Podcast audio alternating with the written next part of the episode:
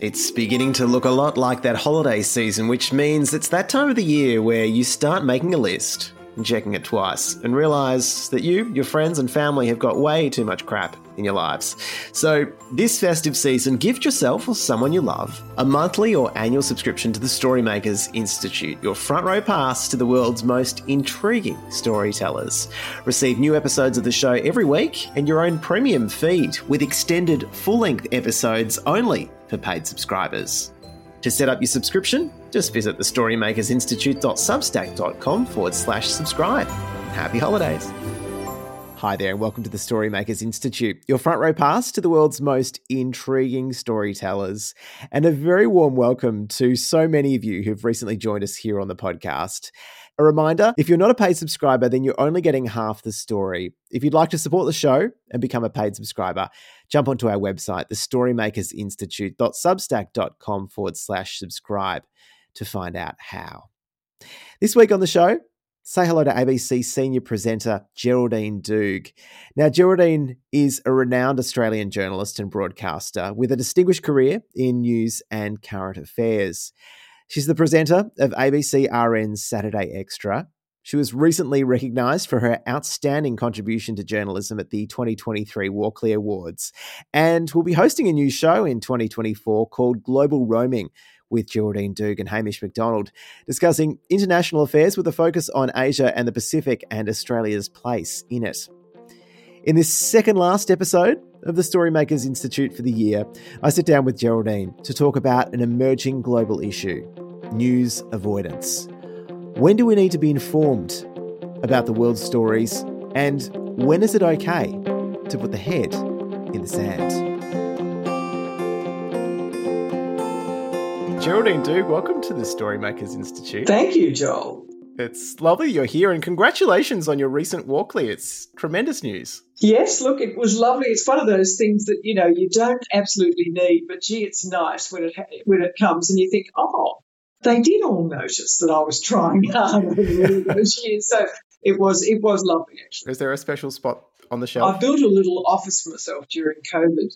Just outside my kitchen, it was a sort yes. of a funny little part, unused, if you know what I mean. And so I, I um, uh, got it built, and it's gorgeous. So it's sitting there beautifully beside. It's very nice. It's actually a very nice trophy, the Walkley Trophy, and um, so it's sitting there beside my my terminal just to remind me that you know you're only as good as your last story one way or the other. Oh yes. Yes you're only as good as your last show. That's absolutely uh, something to take on board. Uh, well as we kind of round out this year i've got to say 2023 hasn't exactly been light. No. Uh, plenty to grapple with this year, as you do every weekend on Saturday Extra, uh, heavy issues where people have actually had to confront a whole range of things, uh, both actively and inactively. When is it okay to put the head in the sand? Oh, I think more than we once thought it was okay. Um, look, we, by way of actually zeroing in on something that highlights what you're saying, we pre recorded a very interesting interview on Rwanda uh, which I've actually visited. It had a terrible genocide sort of just over 25 years ago.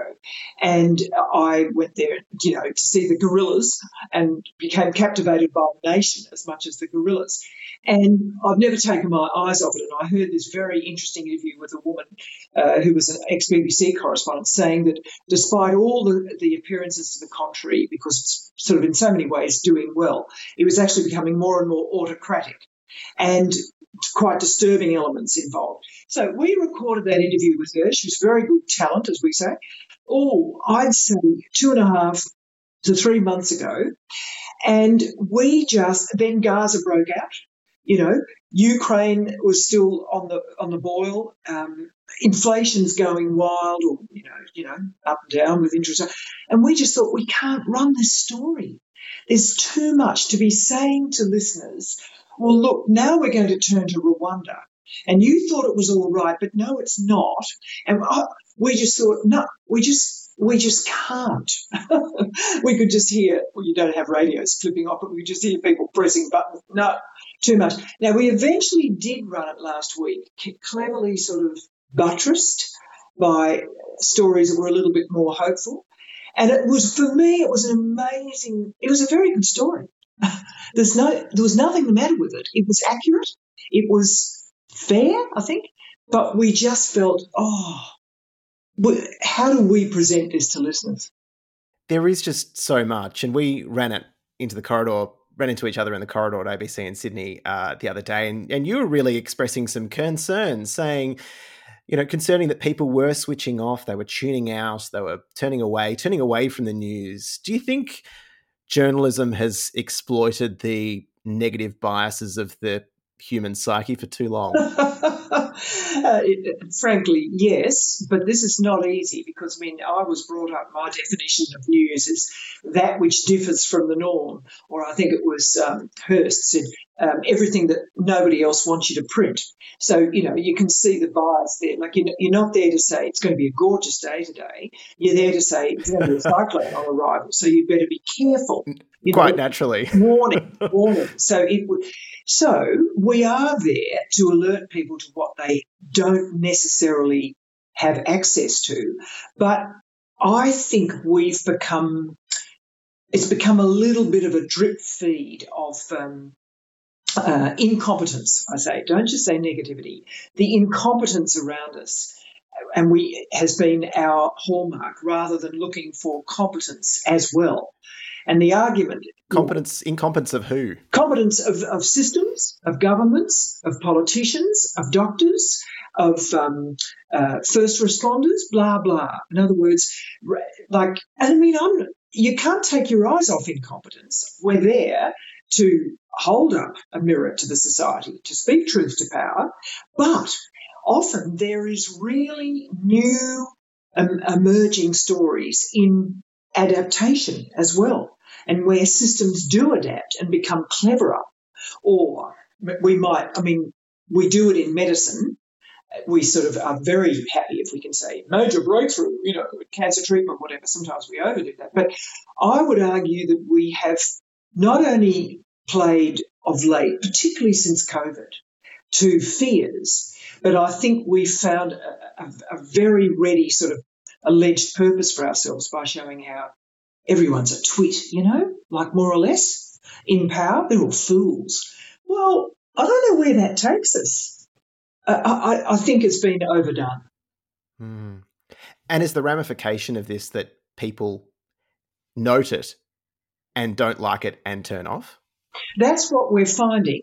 Particularly, there's about up to 44% uh, of people who once effortlessly accessed your typical bulletin are allegedly ready very, very comfortably to switch off. And about 32%, I think I've got the figures right, these are, I think, very interesting. the BBC and American outlets do good um, research into what's called news avoidance it's a very big emerging issue which newsrooms around the world are really becoming aware of and quite worried about.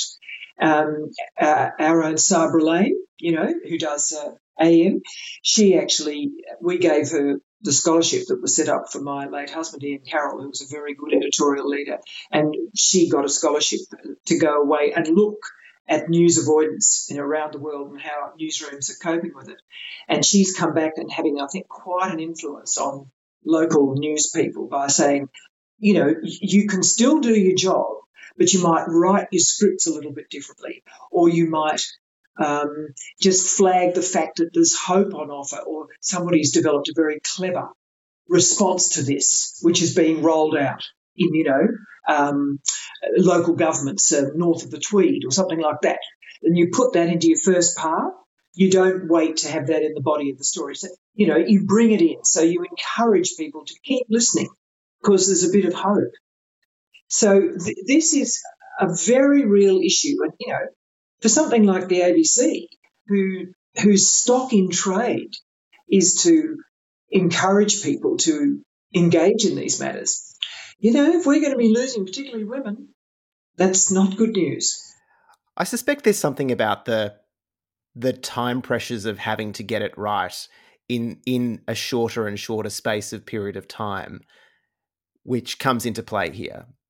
Because I don't think we can get any more instant uh, a response. And uh, so far as any particular issue or, or, or theme or, or breaking news story that comes up on any given day, and there's a requirement and an expectation that you have the answers immediately and you can so eloquently sprout them. Spoken like a true uh, presenter as opposed to a, a, a, person who signs the checks because they all say increasingly that we do. But look, hundred percent. It's certainly. I'll put my case forward. It's it's tre- it's stretching people massively, and what you end up doing is you don't stop and think. You you have to go on your first thought. If you know what I mean, and you've got to develop a skill. Really, it's a salesperson's skill. You know, to speak under wet cement and to speak vaguely, um, rationally, um, and I mean, it, so it really favours the the talent that can pivot fast. And look, I admire that. By the way, I'm not uh, poo pooing it. I think it's very clever. And I love watching people who do it well.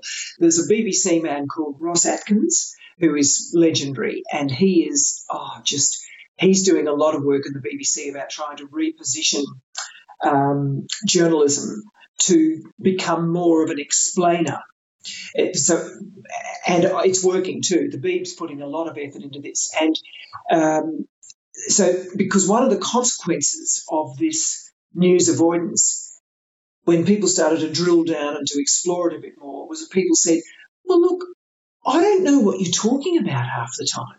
You, you've all kept up to date with, you know, little permutations and granular detail about um, the IDF in the Gaza. I, have actually been, you know, listening to some music. Busy? Been, you know, living my life. and so please help me understand now, when strangely enough, and so we're all obviously using this term explainer. Now, I find this a very, this is a, a development of the last year. That's as recent as it is. When I came into journalism many years ago, there were more explainers in newspapers where I started out. You know, they do little breakout boxes, often in bold type, to say, you know, need to know. Then they all went away. It's quite interesting to think about. I don't quite know why uh, they they were regarded as oh naff, you know. Um, they're back now. I think this is a good development in journalism. Is sort of assuming that people um, have to be helped to understand, and you spell things out. But there's a skill in doing that. You know, you don't want to be giving a lecture. You know, here's the, your pointed thing. You know, one, two, three. But that is coming back, and I think that um, and there are people making real money, by the way, on doing YouTube's little history explainers and, and you know, fantastically successful podcasters doing this. So there is a change underway. It's not all bad, but um, that sort of slower thinker, that person who prizes the shades of grey. See, what it leads to, what you're alluding to, is black and white verdicts. Um, and they've been lionized, those people. Whereas, in fact, what I look for are the people who say, look, it's not clear cut what's happening here. Oh, that's what I like. It's just so much more interesting. Yeah. And being ill informed may have been fine during various points in history, but suddenly now everyone has a microphone and we're all shouting into the abyss. Yeah, we are. We're all shouting a lot. And look, I just keep saying to people, this will pass. I mean, I, I hope I'm right. I mean, I just think the social, well, I should ask you, you're younger. Is this whole social media phenomenon going to stay as it is, do you think?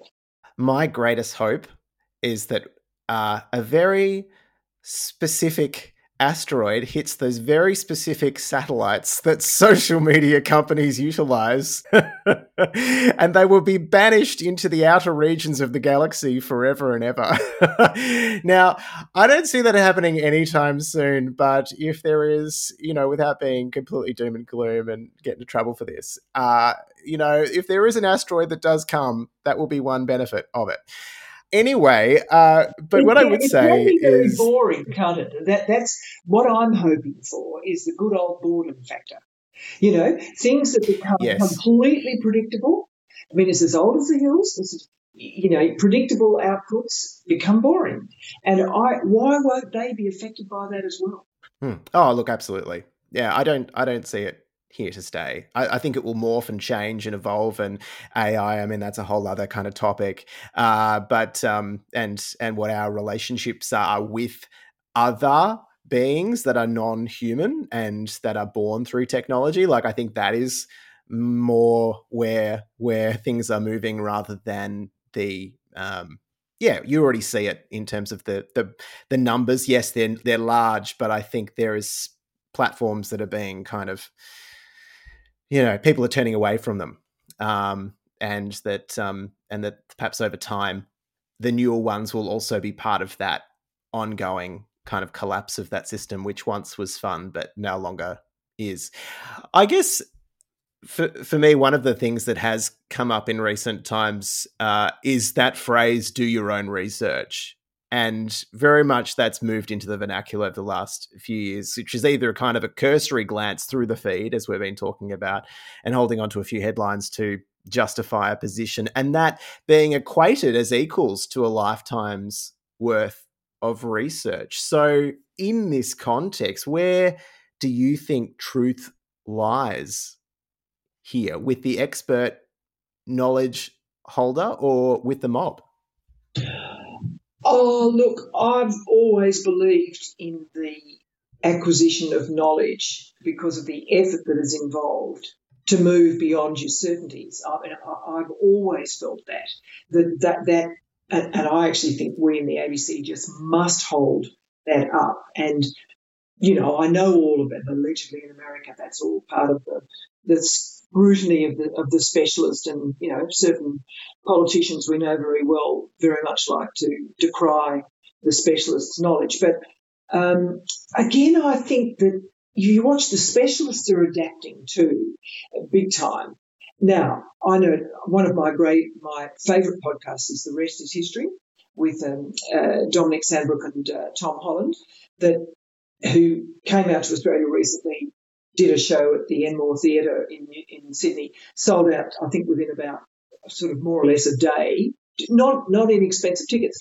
And they are just, they've got 3 million downloads a week, um, a month, half of whom are under 35.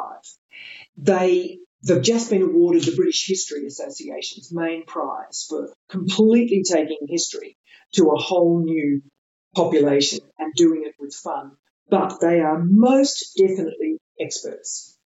So they, they do a lot of, they, they trust each other. They come from ever so slightly different perspectives.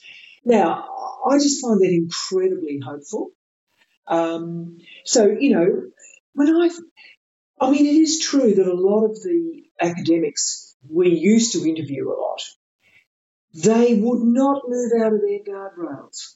They were adamant that they were so frightened about one other colleague noting they went slightly outside their specific frame of reference. And of course, they became tedious and boring to get back to my predictability thing. But the better they get and the more sure, the, the more they are moving outside of those guardrails. And look, well, for me, they are, they are still the priority.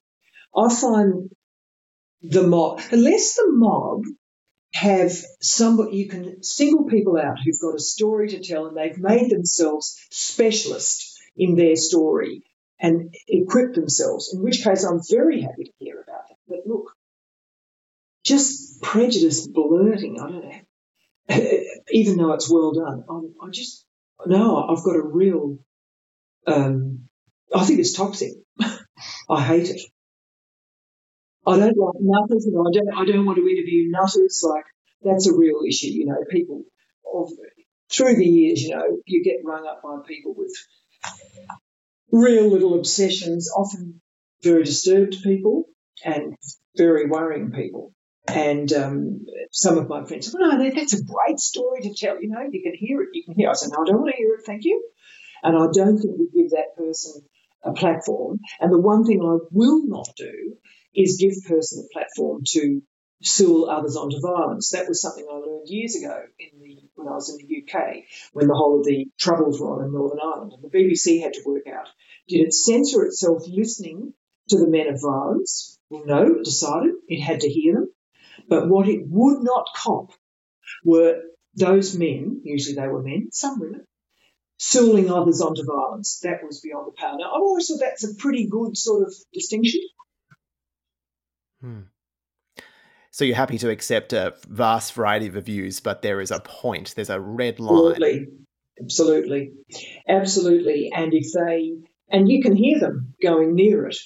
Um, you can, you know, this is a little bit of a sidebar, but I lived through a lot of those times when I was working for Life Matters and everything, which I set up on um, Radio, this is on Radio National. Radio National, mm. which was really much more about social affairs and everything. I'm very proud of it, so I think I'm more proud of that than anything in my working life actually, because it's still on air and it changed the agenda really. But we went through that whole recovered memory syndrome thing and so on, and I could, I developed, I think anyway, an ability people would, you know, there were all these people going to writing classes and writing books that were getting published about their life story. And you could feel them. They were telling it. I believed them to a certain point, and then they'd cross a line and start, I thought, fabricating without it. I don't even know whether they knew they were doing it. Um, but their writing classes of encouraged them to free flow, you know, let your imagination go. And I thought, yeah, I, I don't believe you from here on in. I can remember two occasions where that happened. Now, I think I think it behooves us, you know, to be sceptical about if, if, if you know, really, really. Well, maybe it is beyond the pale.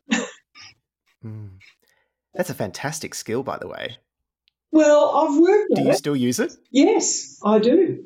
I do actually. I mean, I don't do that as many of that those things now, um, but you know, I'm doing more foreign affairs. I, I do economics, and I do do lovely big stories to people's own takes.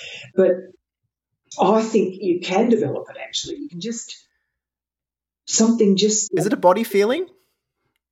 Um, what is it? Or is it what comes from the mind? It's more of a mind thing. It's more there's something about um, oh, a psychiatrist once said to me, if you, and I've, it's been played out with interview, interviews, people who get into really acute stress, often they're very flat in their account. They don't actually act it out, you know, as if they're sort of George Clooney. They're actually very even and almost uninspiring. And I've noticed that again and again and again. And in fact, if they get florid and, you know, lovely rise and fall, like the sort of thing we allegedly love, I don't trust it. Mm. So there. that's surprising, but I don't. Oh, fantastic. Hey, that's a skill that everyone can do at home, right? Over the dinner table. yes, that's right. you really win that award at school? you too can win a Walkley. We're going to say farewell to some of our listeners. Jump onto Substack if you want to continue on with this conversation. Returning to history, and we talked a little bit before about this idea of the mob. What's your take on the concept of being on the right side of history? Oh, what a good question.